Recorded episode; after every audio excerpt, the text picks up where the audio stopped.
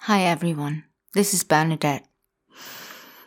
Unfortunately, this episode got a little out of control and is much too long, which is why I have decided to cut it in half and make two episodes. Episode 4a, which you are about to listen to now, and episode 4b. I hope you listen to both episodes and thoroughly enjoy them. And now, let's start.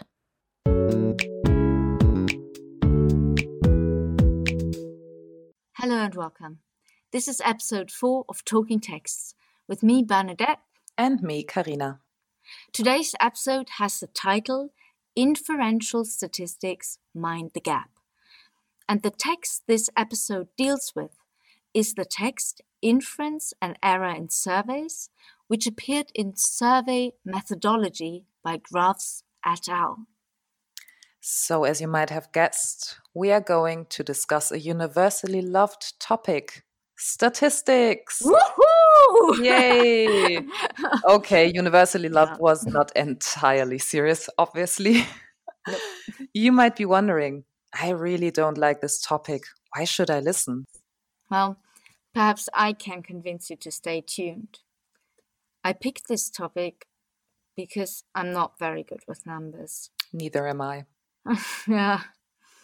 Yet, after reading the text, I now know that how you collect and choose your data will have an impact on the results. I also learned what inference is. I still do not consider the text a particularly entertaining read. It's not, unfortunately. No. But I know that it is helpful when trying to evaluate studies and even set them up. And if you think this is relevant for you, then stay with us. Okay, here is what we are going to do. First, we are going to have a look at the title of the text and the meaning of the word inference and error. Second, there will be a summary of the text and we'll discuss why and how this text is relevant for you as students. The third bit is going to deal with different types of errors and other concepts that might be relevant.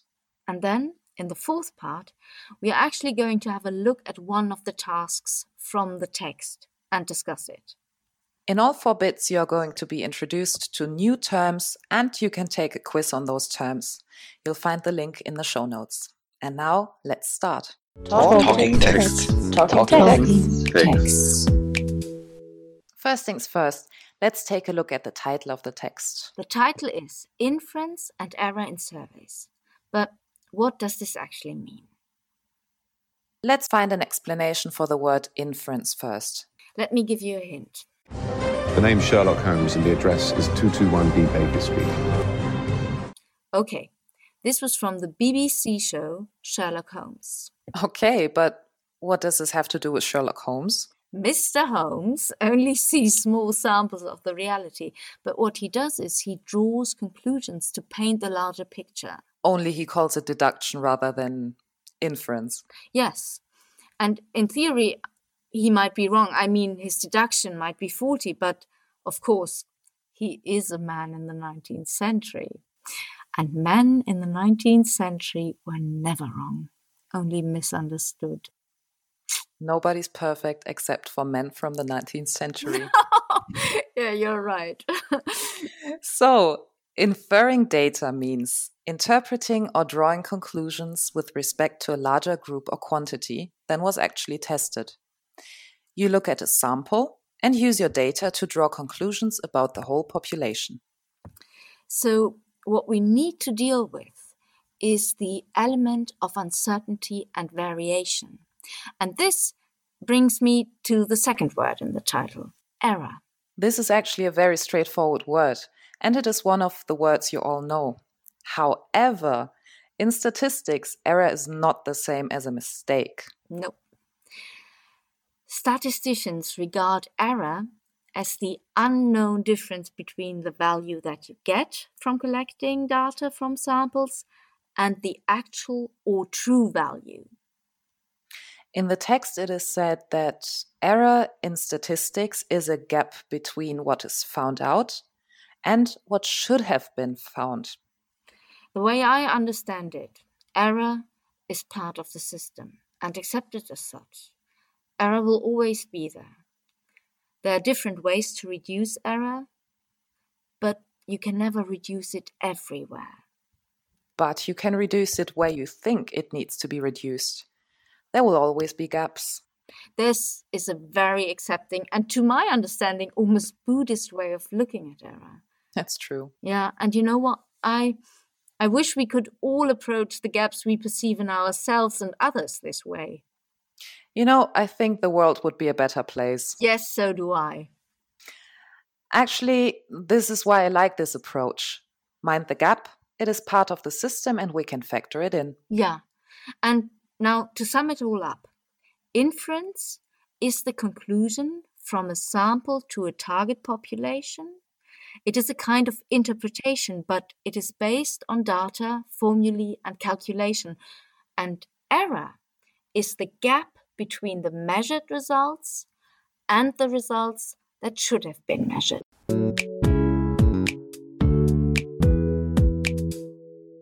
Now, let's come to the second point. What is the text about and why does it matter? So, we already admitted that we have special needs when it comes to statistics. Yeah. Bernadette, what did you find most challenging in this particular text, inference and error in surveys? Well, yeah, glad you asked. Well, let's establish first I'm statistically challenged. And you know what? To be honest, I first had to understand what the point of the text was. Statistics uses its own language, which is why I sometimes really struggled with the words and the way they are used. Yes, I couldn't agree more, actually. Yeah. Mm. There are so many definitions and distinctions, and sometimes it's really hard to keep them in mind and keep track of what is said in the text. Yeah, absolutely. And you know what? I also found it hard to deal with the mathematical formulae. Oh, God. Me too. Yeah. But if I asked you to summarize the most important bits of the text, how could we do that? Well, there are different things the text does. It is an introduction to how to look at a survey as a tool to collect and analyze data. Yes, that's true. What I learned is actually that there are different stages of a survey, such as design, trial, which is the test phase of the mm. study, and conducting the survey. Yeah. And in addition, I also understood that in each survey there are not only the stages, but also in a way different levels. There is the measurement level or the level of observation. This part of a survey is everything that has to do with data you get from an interaction with the samples and well, often those samples are people, right? The other level is the level of representation. Here, the scientists make decisions concerning the design. They think about the population and the sampling frame from which they wish to collect the answers. They make adjustments and determine the sample size. And depending on each of those levels, different kinds of errors can occur. But we'll come to that in a bit. And the text also classifies different kinds of errors and introduces categories and terms for describing the processes of data collection. Those kinds of errors are quite important because they will help you understand where and how you can uh, influence the results of a study. But let's return to where we started. Why is the text relevant? Okay.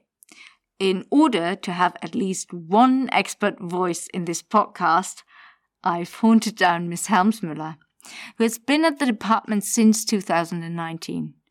She holds a diploma in mathematics, and you know, that really, I, I find it ungraspable how anyone can hold a diploma in mathematics. Okay, and in addition to that, a bachelor's degree in economics. Wow, that's quite impressive. Yeah. And you know what? It was her who recommended this text. And most importantly, she also teaches you, the students, in statistics. I asked her about the relevance of the text for the students. And here is what she said. Um, well, actually, I think um, statistics is relevant for the student, right? Because in social policy, we're always interested in how a a policy that we study affects a group, right? We never really just care for one individual, but we're always interested about groups. And when we talk about groups, we're already in statistics. You need to somehow aggregate the information, the effect a policy has on each and every individual into a key number so that you know you can that you then can interpret. And um, as a mathematician, we only look at the numbers. But as a social scientist, you also have to acknowledge that those numbers are produced by people. And I think this text just gives you a very nice framework of how to analyze a, a survey with all those different error sources, yeah, with all those different um, instances where people can make mistakes. And you can do your best, but in the end, you will always have error there. And that when people read studies and there's a question and they say 20% think this and that, and then they say that's a given. That's exactly what happened. And and it's not true. You know, when you read studies, even when they're in the newspapers, not even when they're only academic studies, you always have to remember, you always have to think, okay, what was the question that was asked? How can people interpret this? Who was the um, the interviewer? What was the survey mode? Um, you know what what can happen to all these in all these kind of instances and as i said you know this this text just gives you a very very neat structure so what do you like so much about statistics?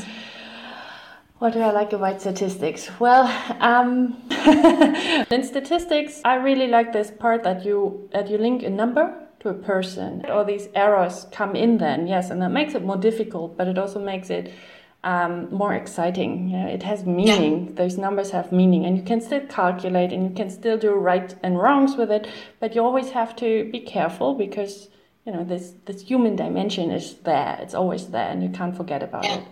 But it's still nice because it gives you you know it gives you um, statistics gives you a mean of, of going beyond your own experience. Yeah it's you know does that translate to a group of people or is this just one instance that we're looking at? Is this irregularity? Is this part of human behavior when, when we're looking at social science? Or is this just you basically so, what she emphasizes is statistics is important for social scientists because it helps evaluate the impact of certain policies on different groups. Yes, and this is the answer to the question why the text is relevant. It's relevant because this text provides you with a framework for assessing and evaluating a survey. Mm-hmm. Yeah. And another aspect she stresses is also that people see numbers and they accept them without questioning the data behind those numbers and how the data was collected in the first place. Yeah, and I think that's a very, very important point.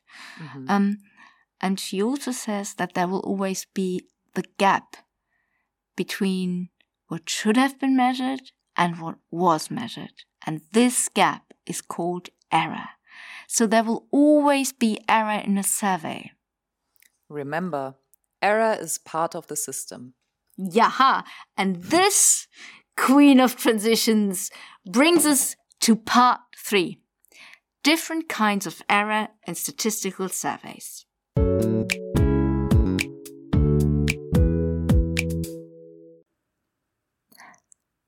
And this is the end of episode 4a. The best thing, of course, would be to start listening to episode 4b straight away. Bye.